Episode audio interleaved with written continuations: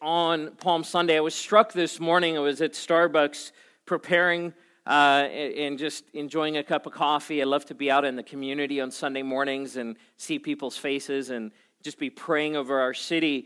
And I was struck with this thought that, you know, all around the world, there are congregations who meet in church buildings and cathedrals, schools, coffee shops, parks, living rooms, right? We get that every every Sunday. And some of those meetings are very public, uh, very open, very uh, loud even. And some of those are in secret and quiet because of persecutions. Great diversity in the body of Christ. And, and, and here's what kind of started percolating in my heart was most Sundays, unless you're a part of a, a, a liturgical background where there's you follow a liturgical calendar, and so each Sunday there's a particular theme. I'm uh, more of an evangelical and even in a Western expression. We, you know, different churches will preach different messages. I know that in the churches in Glendora this morning, um, well, in most mornings, I'm going to break my own illustration here in a second.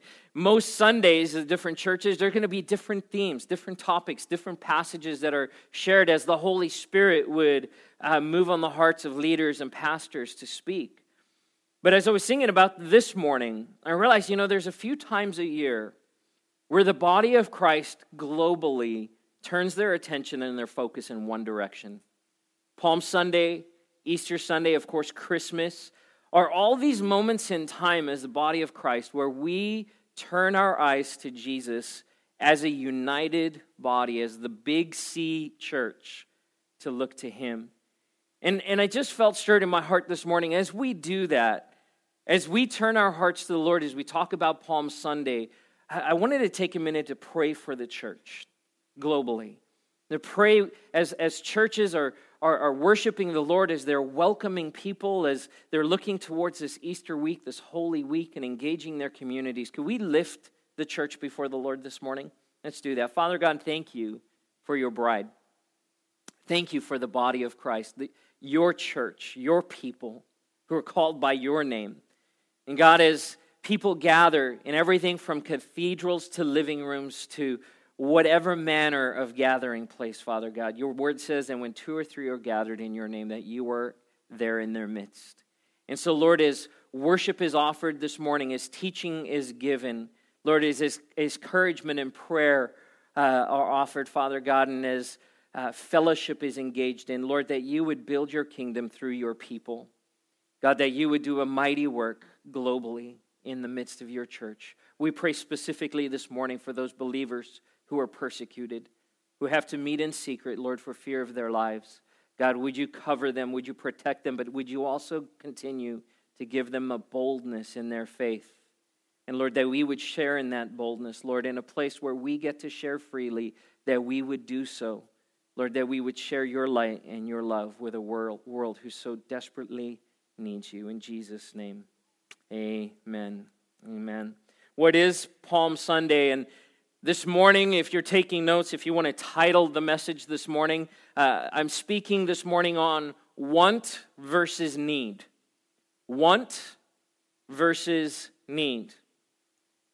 I think it'd be safe to say that most of us in the room understand the difference between want and need. In fact, I, w- I would say that it's something that even from a very young age, we come to terms with the first time broccoli is put in front of us at the dinner table, right? Or maybe Brussels, because I know, you know, when I was a kid, like Brussels sprouts were the worst thing in the world.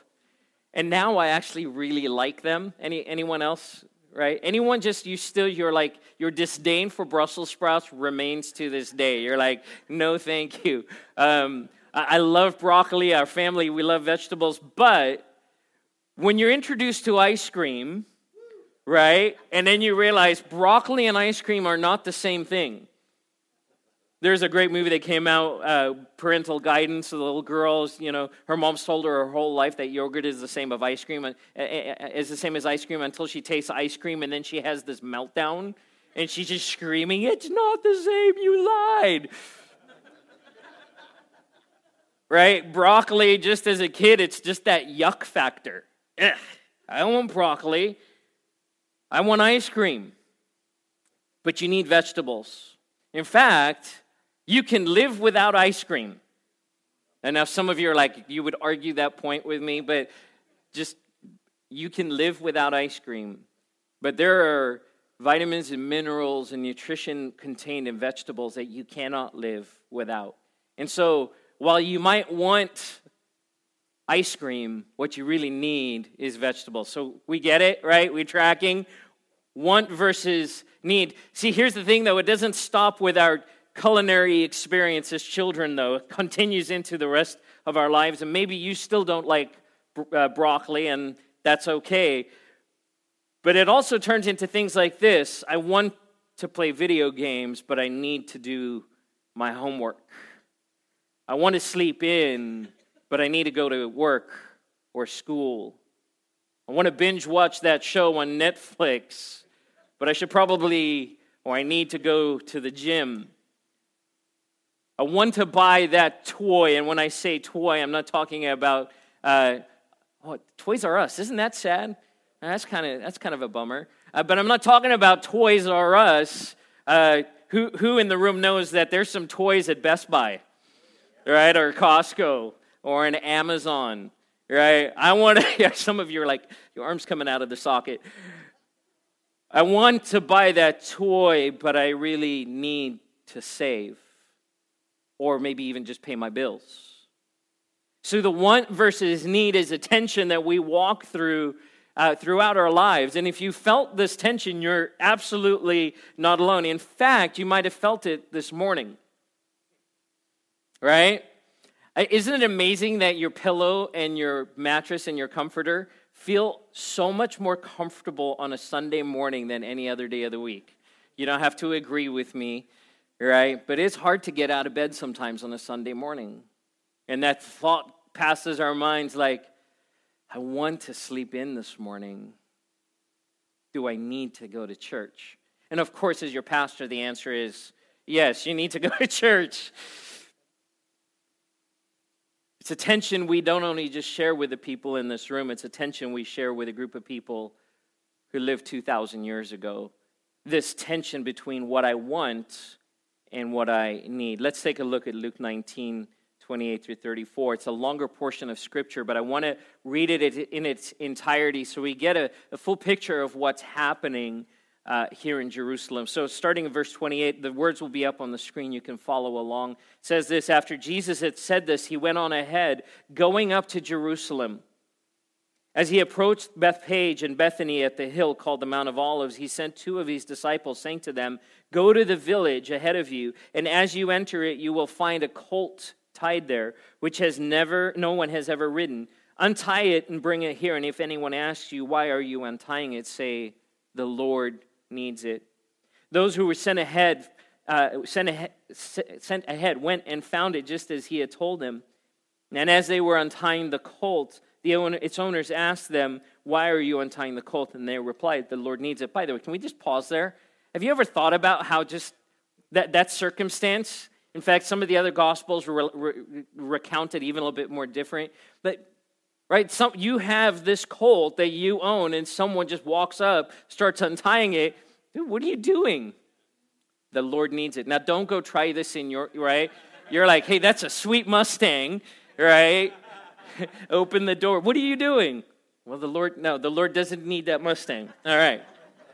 Just an interesting, uh, interesting scene right there. They brought it to Jesus, so of course the owners agreed that, okay, he needs it, I guess he needs it. They threw their cloaks on the colt and put Jesus on it, and as he went along, people spread their cloaks on the road. When he came near the place where the road goes down to the Mount of Olives, the whole crowd of disciples began joyfully to praise God in loud voices for all the miracles they had seen. Blessed is the King who comes in the name of the Lord, peace in heaven and glory in the highest. Some of the Pharisees in the crowd said to Jesus, teacher, rebuke your disciples. I, and he replied, I, I tell you if, you, if they keep quiet, the stones will cry out. And as he approached Jerusalem and saw the city, he wept over it and said, even you, if you, even you, had only known on this day what would bring you peace, but now it is hidden from your eyes. The days will come upon you when your enemies will build an embankment against you and encircle you and hem you in on every side. They will dash you to the ground, you and your children within your walls. They will not leave one stone on another because you did not recognize the right time, the time of God's coming to you. We call this event the triumphal entry. This moment that Jesus comes to Jerusalem, where he's come many times before. Scripture records that Jesus went to Jerusalem frequently. He would go into the temple to worship the Lord. He would go to the temple to teach. He would spend time there with his disciples. And he was well known, especially to the Pharisees, because in their minds, he created a lot of trouble. Because his teaching so often contradicted what they were speaking.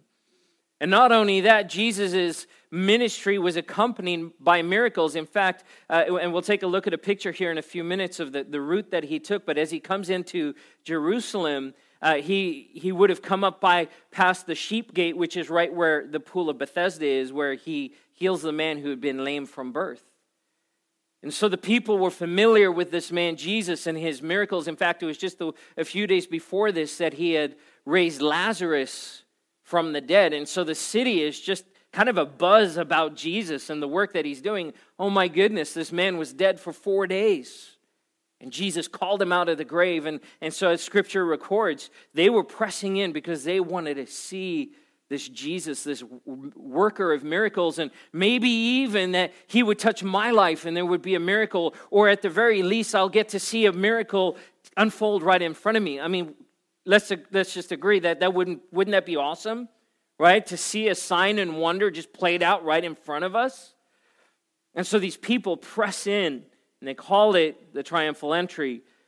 Now, here's the thing: is we've called it the triumphal entry in hindsight. However, for those who were there, it was anything but, because what they thought they were worshiping and what they were doing was actually misplaced. And over the next few days, things would change drastically. See, it started out as very promising. Hosanna!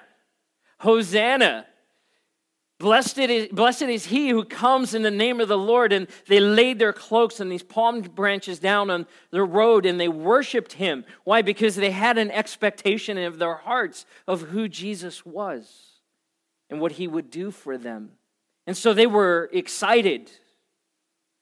But many of those who started out the week saying, Hosanna, ended the week shouting, Crucify him. Crucify him. Why?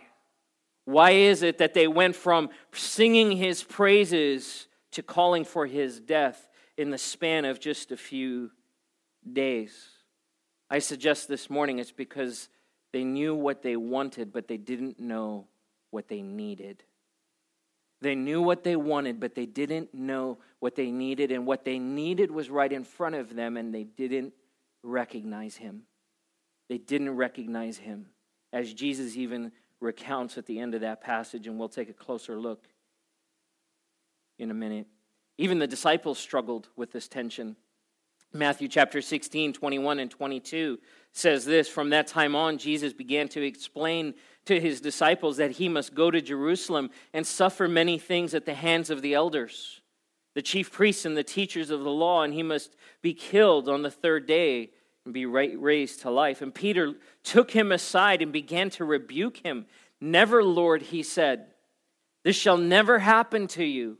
Even his disciples had, in, in the midst of three years of, of time spent with Jesus, had arrived at a conclusion in their minds of who Jesus was and how he would interact with them and in their lives. And here Jesus just sharing plainly with them, saying, this is what has to happen. And Peter says, no way. That's not what I want. I don't want that to happen. Jesus, I don't want you to die. Right up into the Garden of Gethsemane, this is the stand that Peter takes. See, but isn't it wonderful that Jesus knew what Peter needed so much more than what Peter thought he wanted? Amen?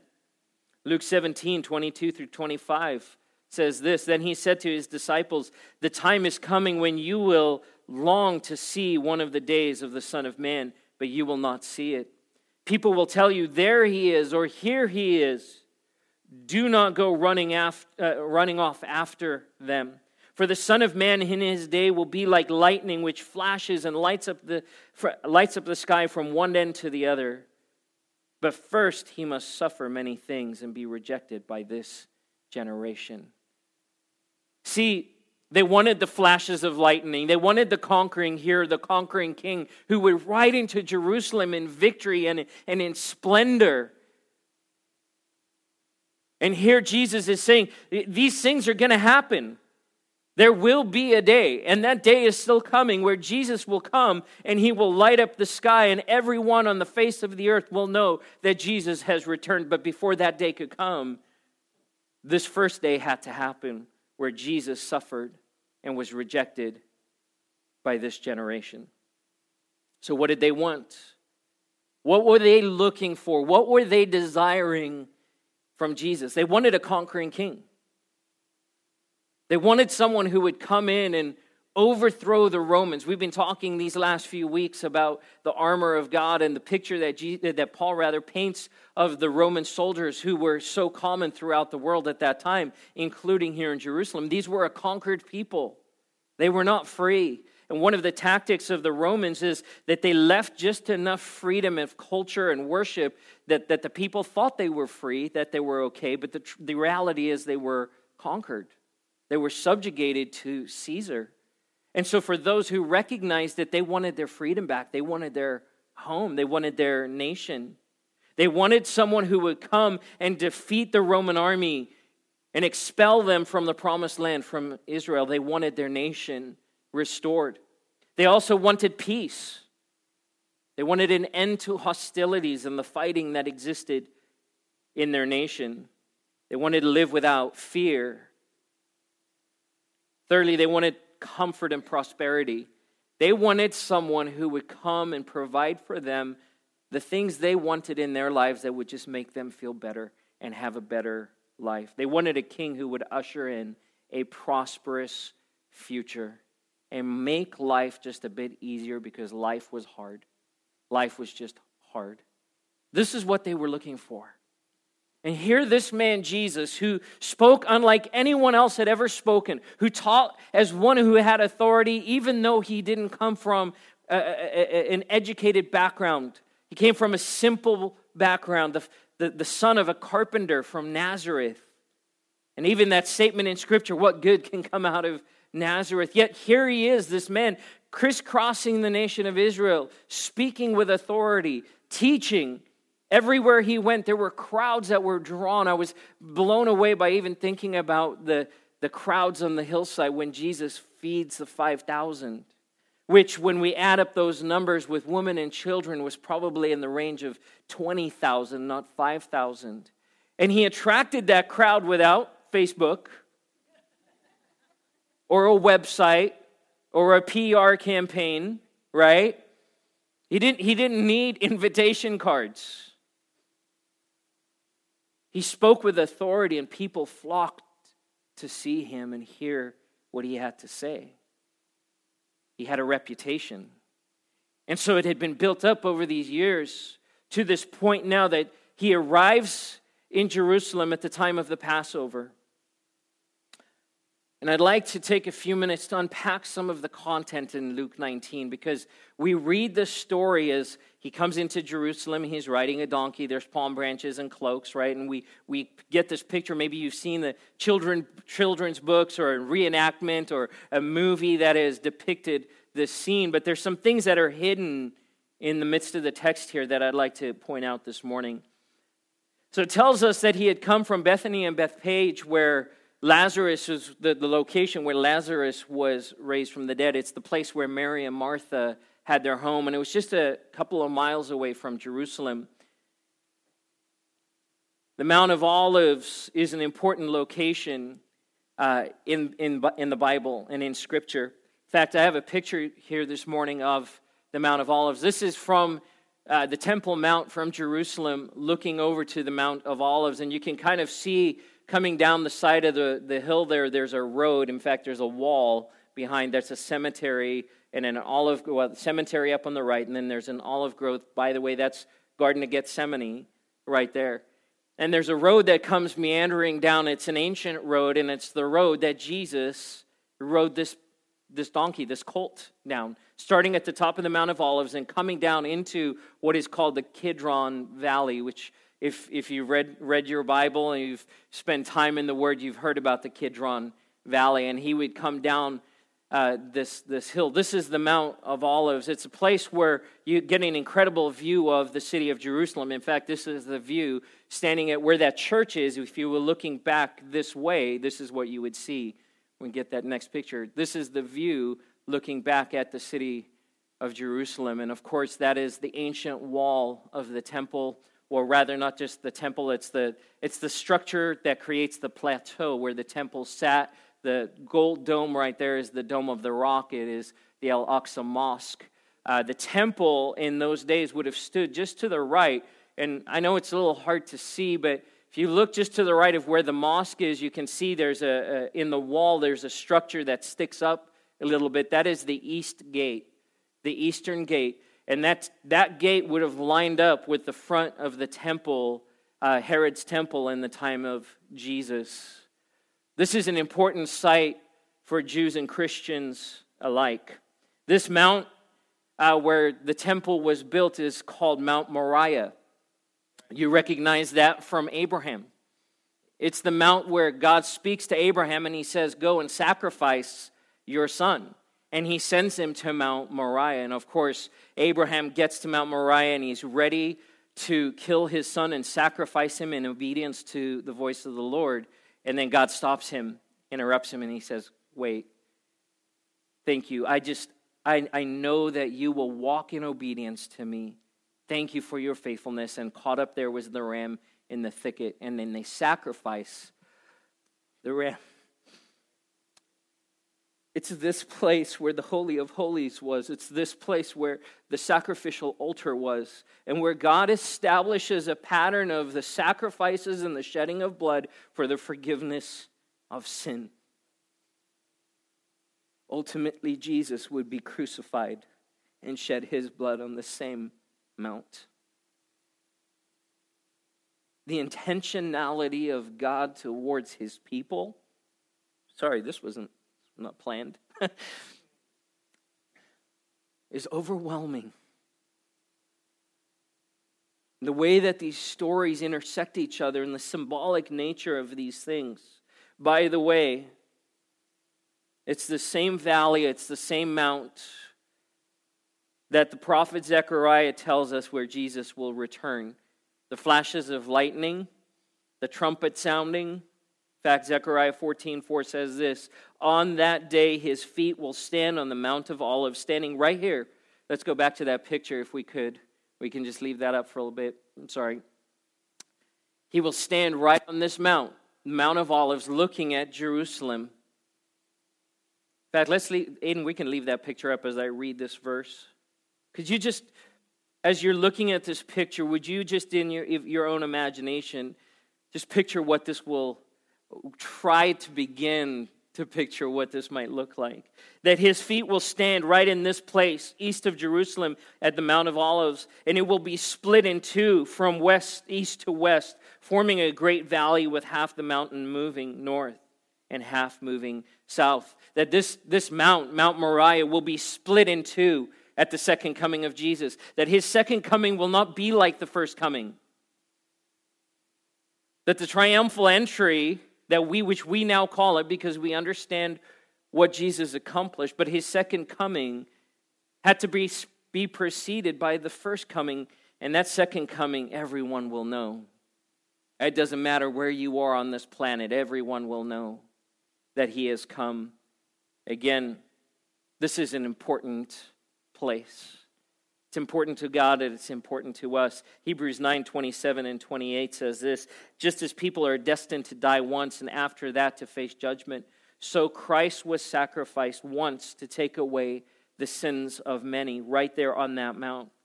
And he will appear a second time, not to bear sin, but to bring salvation to those who are waiting for him. Jesus is coming back.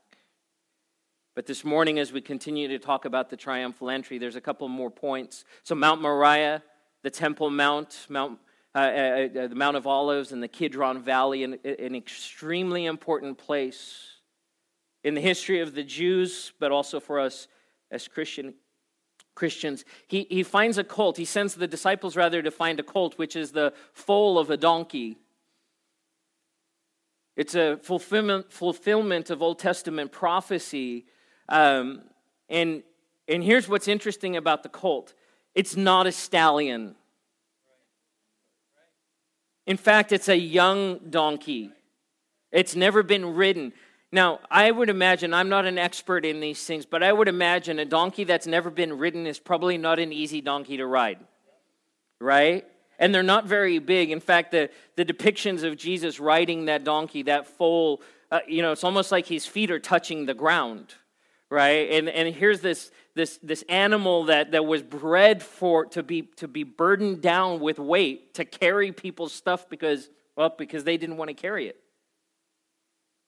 Jesus now is seated upon his colt, this beast of burden, not on a stallion. Now I imagine people in the crowd must have thought, well, at least he's riding. It's not a stallion, but at least he's riding. Well, why is that significant? Well, here's the tradition in Jerusalem is right at the beginning of this passage in Luke nineteen, it says that Jesus went up to Jerusalem. And in Jewish culture and in history and the tradition is you always go up to a place of worship. The synagogue was always built in a high place in the community. You always went up to the house of the Lord, never down to it. And as people would come into Jerusalem, and you see this to, the, to, to this day, for those who are uh, Jew, the Jews and, and for the Christians that visit this mount, you never ride into Jerusalem. You always walk. You always walk. In fact, when I had the opportunity to visit, we came to Jerusalem and the bus driver stopped the bus, our tour guide stopped the bus, and he said, from this point we walk. We do not ride into Jerusalem. We always walk as a sign of honor. And you would walk. In fact, the steps into the temple and into the synagogue were, uh, they were not spaced evenly, not by mistake. But your brain, it's an amazing thing, your brain, after you take two steps going up a flight of stairs, your brain does the calculations needed for you to walk up the rest of the flight of stairs without thinking about the rise and the run of those steps. It's pretty amazing. You've experienced the walking up a flight of steps where there's one step that's not like the others. And what happens? You trip. Even if it's a half inch off, you trip. Why? Because your brain is anticipating something that's not there. And so the steps going up to the temple were mismatched. Why? Because you had to look down as you walk up the steps. And it forced people into a sign or into a place of humility and honor before the Lord, looking down. Jesus rode into Jerusalem. He rode into Jerusalem. Jesus was making a statement about who he was. In the simple act of riding on a, on a colt, he made a statement. You see, because you, the only person who wasn't allowed to walk into Jerusalem would have been God himself. And so Jesus sitting on a donkey, on a colt, riding into Jerusalem, what he is declaring very subtly is this. I'm God. I'm God. I am the one who has all of the power and all of the authority. My name is above every name. At this, up to this point, Jesus, anytime anyone wanted to label him as the Messiah, kind of, kind of pushed him back a little bit. The disciples were, were aware, but there was, it, it wasn't, it wasn't something that he was publicizing. He he didn't. Had to have a press release and say, just so everyone knows. It was very subtle. Jesus rides a colt. Why, why a colt? Not why, a, why not a horse, rather? See, even though he rode into Jerusalem and made the declaration that he was God, Jesus still maintained a posture of honor before his Father. If I'm going to ride into Jerusalem, I'm going to ride in on the most lowly, humble animal that I can find, continuing to display that sign of surrender and honor before his Father. He brings honor to his Father in the way that he rides into the city. It's a pretty amazing picture. And If you ever have the chance to visit there, which, by the way, I'm hoping that next year, the end of next year, I'd love to be able to take a group from our church to Israel. If you're interested in that, um, stay tuned. There'll be more information. We'll probably be partnering with a couple other churches um, and taking a, a group to Israel. But it's an amazing thing to walk these streets where Jesus walked, where he rode into the city to see the things that he saw. But he honored his Father as he did so. It says that they praised God for the miracles that they had seen. Jesus had raised Lazarus up from the dead. I've never seen anyone been brought back from the dead. I have friends who have ex- have seen it. Uh, I've talked to people who've prayed for others to be brought, brought back from the dead. In fact, our national leader of the Foursquare Church in Sri Lanka, Leslie Kegel, was at after service, was standing at the front of uh, the platform in their church, and a lady came up to him and handed him a baby, and uh, and so he's holding the baby, and the baby starts crying. And he says, you know, I did what every good pastor does when a baby starts crying. I gave it back to its mother. Here, take your baby back. But at this point, the baby, I mean, the mother is, is crying. She's weeping and kind of losing her mind a little bit. And so Leslie is going, what, what's going on? I don't understand. What's the circumstance? And someone told him, no, this baby had died and had been died for a few day, had been dead for a few days. And she had brought the baby to church in the hopes that someone would pray and that this baby would be raised. Now, here's what I love about the story. He didn't even know. He didn't even know. And this baby came back to life. Jesus said that the things that we saw him do, that we read about, he says that even greater things would take place. And by the way, that's not just for Sri Lanka or Cambodia or Nigeria. God, God wants to move in power that way here. I've never seen someone raised to, back to life, but doesn't mean I'm not going to pray that way. I'm, doesn't mean I'm not going to pray that way. But here's the thing, and here's the same tension that exists with the miraculous today as it did then. People missed the giver because they were so enthralled with the gift.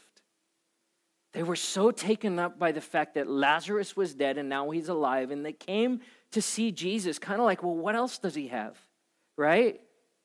The original greatest showman, except that he wasn't trying to promote himself. They wanted, well, let's see what happens. Let's see if maybe something spectacular. And in the midst of wanting the miracle, they missed the worker of the miracles. See, Jesus is not a good luck charm. He's not a good luck charm. He's not someone we carry around in our pocket, and when things seem to be going sideways, we kind of pop him out and hope that something magical happens. He is the name above all names. And his desire before moving in our lives is that we would know him. In fact, the miraculous in the midst of Jesus' ministry was, was for one purpose only, was to glorify the Father and draw people into relationship. Now, of course, there's the benefit. If you were broken, if you were sick, if, if you found healing, well, yes, you're going to be blessed. But more than that, there's a restoration of relationship that takes place. Jesus isn't a good luck charm, but these people had lined the streets just maybe hoping that he would do something to wow them. The Pharisees were there, and they yell at Jesus, rebuke your disciples. Who do you think you are? Now, they would have understood as teachers of the law and ones who were schooled that Jesus riding into Jerusalem was a problem. It did not sit well with them. Who do you think you are? You tell your disciples to be quiet. And Jesus makes that statement. If they keep quiet, even the rocks will cry out. See, all of creation recognized the authority of the name of Jesus. The Apostle Paul tells us in Romans chapter one, right, that we are without excuse because all of creation points back to God. Watched a video this week. The, the the argument, the debate that exists between God and science. And for so many years, it's like, I believe in science, I don't believe in God. And And the, the more technology we have and the deeper we're able to press into science, they're saying just the, the evidence is overwhelming. That, that science just points back to God. Well, yeah, Romans chapter one tells us that. Duh. That all of creation declares the glory of God, and that even here Jesus says, if my disciples don't cry out, the very rocks will cry out. We see this when Jesus is on the boat, the fishing boat on the Sea of Galilee, in the midst of the storm and the waves and the wind, and Jesus gets up and he speaks. He says, peace be still. And the disciples are amazed. Even the waves and the wind listen to him. Why? Because all of creation was submitted to the authority of Jesus Christ. We see it at the cross. As Jesus breathed his last, that there was a great earthquake and lightning and thunder, and that the sky grew dark. Why? Because even creation recognizes the authority and the deity of Jesus Christ. And so in that moment, he says, I could tell him to be quiet, but I'm going to tell you the rocks right around and the rocks on the street that, that are paving the way, they will cry out to me. You can see a turn in the tone of Jesus. He's a man on a mission. He has Calvary in his focus, and beyond that, you and me. I love the subtlety here, by the way, because I, I don't know, this is just the way I think. But Jesus basically saying is, the rocks are smarter than you, right? When you say the dumb as a rock, he's saying the rocks are more in tune with what is happening here right now. You're missing it. You're missing it. The passage ends with Jesus' lament over Jerusalem. I want to read this again. He says, as he approached Jerusalem, he saw the city and he wept over it and said, if you, if you, even you, had only known on this day what would bring you peace, but now it is hidden from your eyes. Was it hidden because God hid it?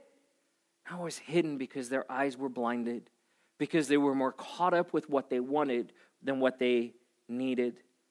The days will come upon you when your enemies will build an embankment against you and encircle you and hem you in on every side, and they will dash you to the ground, you and your chil- and the children within your walls. They will not leave one stone on another. Listen to this, because you did not recognize the time of God's coming to you. You didn't recognize it, and everything that Jesus prophesies here came to pass, which is why there is no longer a temple on that mount. There's a mosque. And that Jerusalem was torn down and it was destroyed not too many years after this. See, but Jesus isn't weeping over a building. He's not weeping over the bricks and the stone and the mortar. He's weeping over a people who missed him. He came to them and they, they received him not. He had something so special and so powerful to give, but they did not recognize it. See, for from the point of creation in the, the moment when Adam and Eve walked in disobedience, taking a bite of that fruit, and the brokenness that entered the world because of sin, beginning with and And really centered on the broken relationship between God and man, that we were no longer in a place where we could commune with God and have relationship with him, to recognize his hand in our lives. All of that, from that point to this point where Jesus is writing in, God had been working his plan, saying, I am going to send a way of salvation to the same mount where Abraham took his son to sacrifice him, on the same mount where the temple stood and oxen and, and and and lambs and sheep and goats and all and doves were sacrificed and blood was shed so that there would be the forgiveness of sin, but it was an imperfect sacrifice, so it had to happen all over and over. God set, set in motion the plan that would send Jesus to be that sacrifice for us. Why? So that we could be restored, so that we could ultimately have what we need. But they missed it. They missed it. They wanted a conquering king. They wanted peace. They wanted comfort and prosperity. They wanted to be wowed. They wanted ice cream over broccoli. And the ice cream won. They couldn't get beyond what they wanted. What did Jesus bring? He brought restored relationship with the Father. That he made a way for us to walk in relationship with him, to come before God, unlike people had been able to from the Garden of Eden till that time. He brought peace beyond our understanding. He said, "My peace I give to you. My peace I leave with you." Not as the world leaves, not the kind of peace you're looking for in this world. My peace. And it's a peace that is beyond understanding. He says, the Bible tells us that he brought wholeness to every part of our lives. Jesus himself said that we are to seek his kingdom and his righteousness, and then all things will be added. Do you know that God actually cares about your needs? He does care.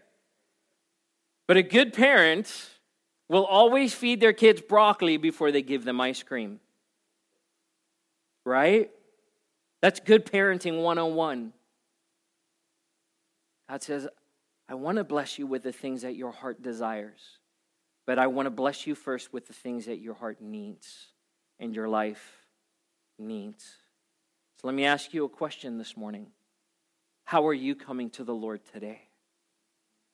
As you contemplate and meditate on his triumphal entry in this holy week that we're entering in, into remembering the things that Jesus did as he would go to the temple and cleanse the temple, as he would go to the upper room and have the Last Supper, as he would go to the Garden of Gethsemane and pray and, and shed blood, drops of blood as, as sweat. As you contemplate Jesus and what he did for you, how are you approaching him today? As someone who's just going to meet your needs? Or is the one who will touch every part of your life? I said that wrong, but I think you, you track, you're tracking with me. The one who will just simply meet what you want him to touch? Or the one who will minister to every one of your needs? Let me ask it this way. Are your wants winning out over your needs?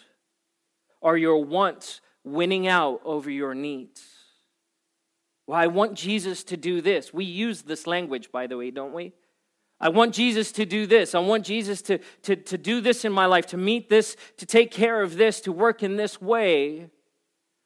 But but it's so easy then to compartmentalize and say, but I just I just want him to, to do this.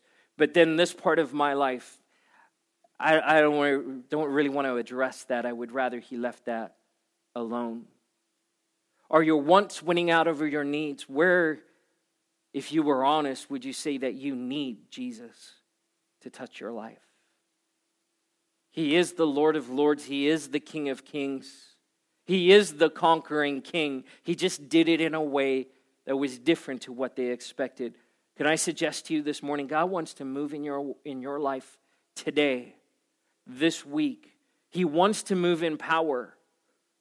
It might not be the way you expect, though. But are you willing to surrender yourself to him and say, Jesus, I recognize that you are God, that you are the Word, that you are the truth, the life, you are the way. Say, Lord, would you touch the needs in my life? Can we stand together as we close? And invite the worship team to come.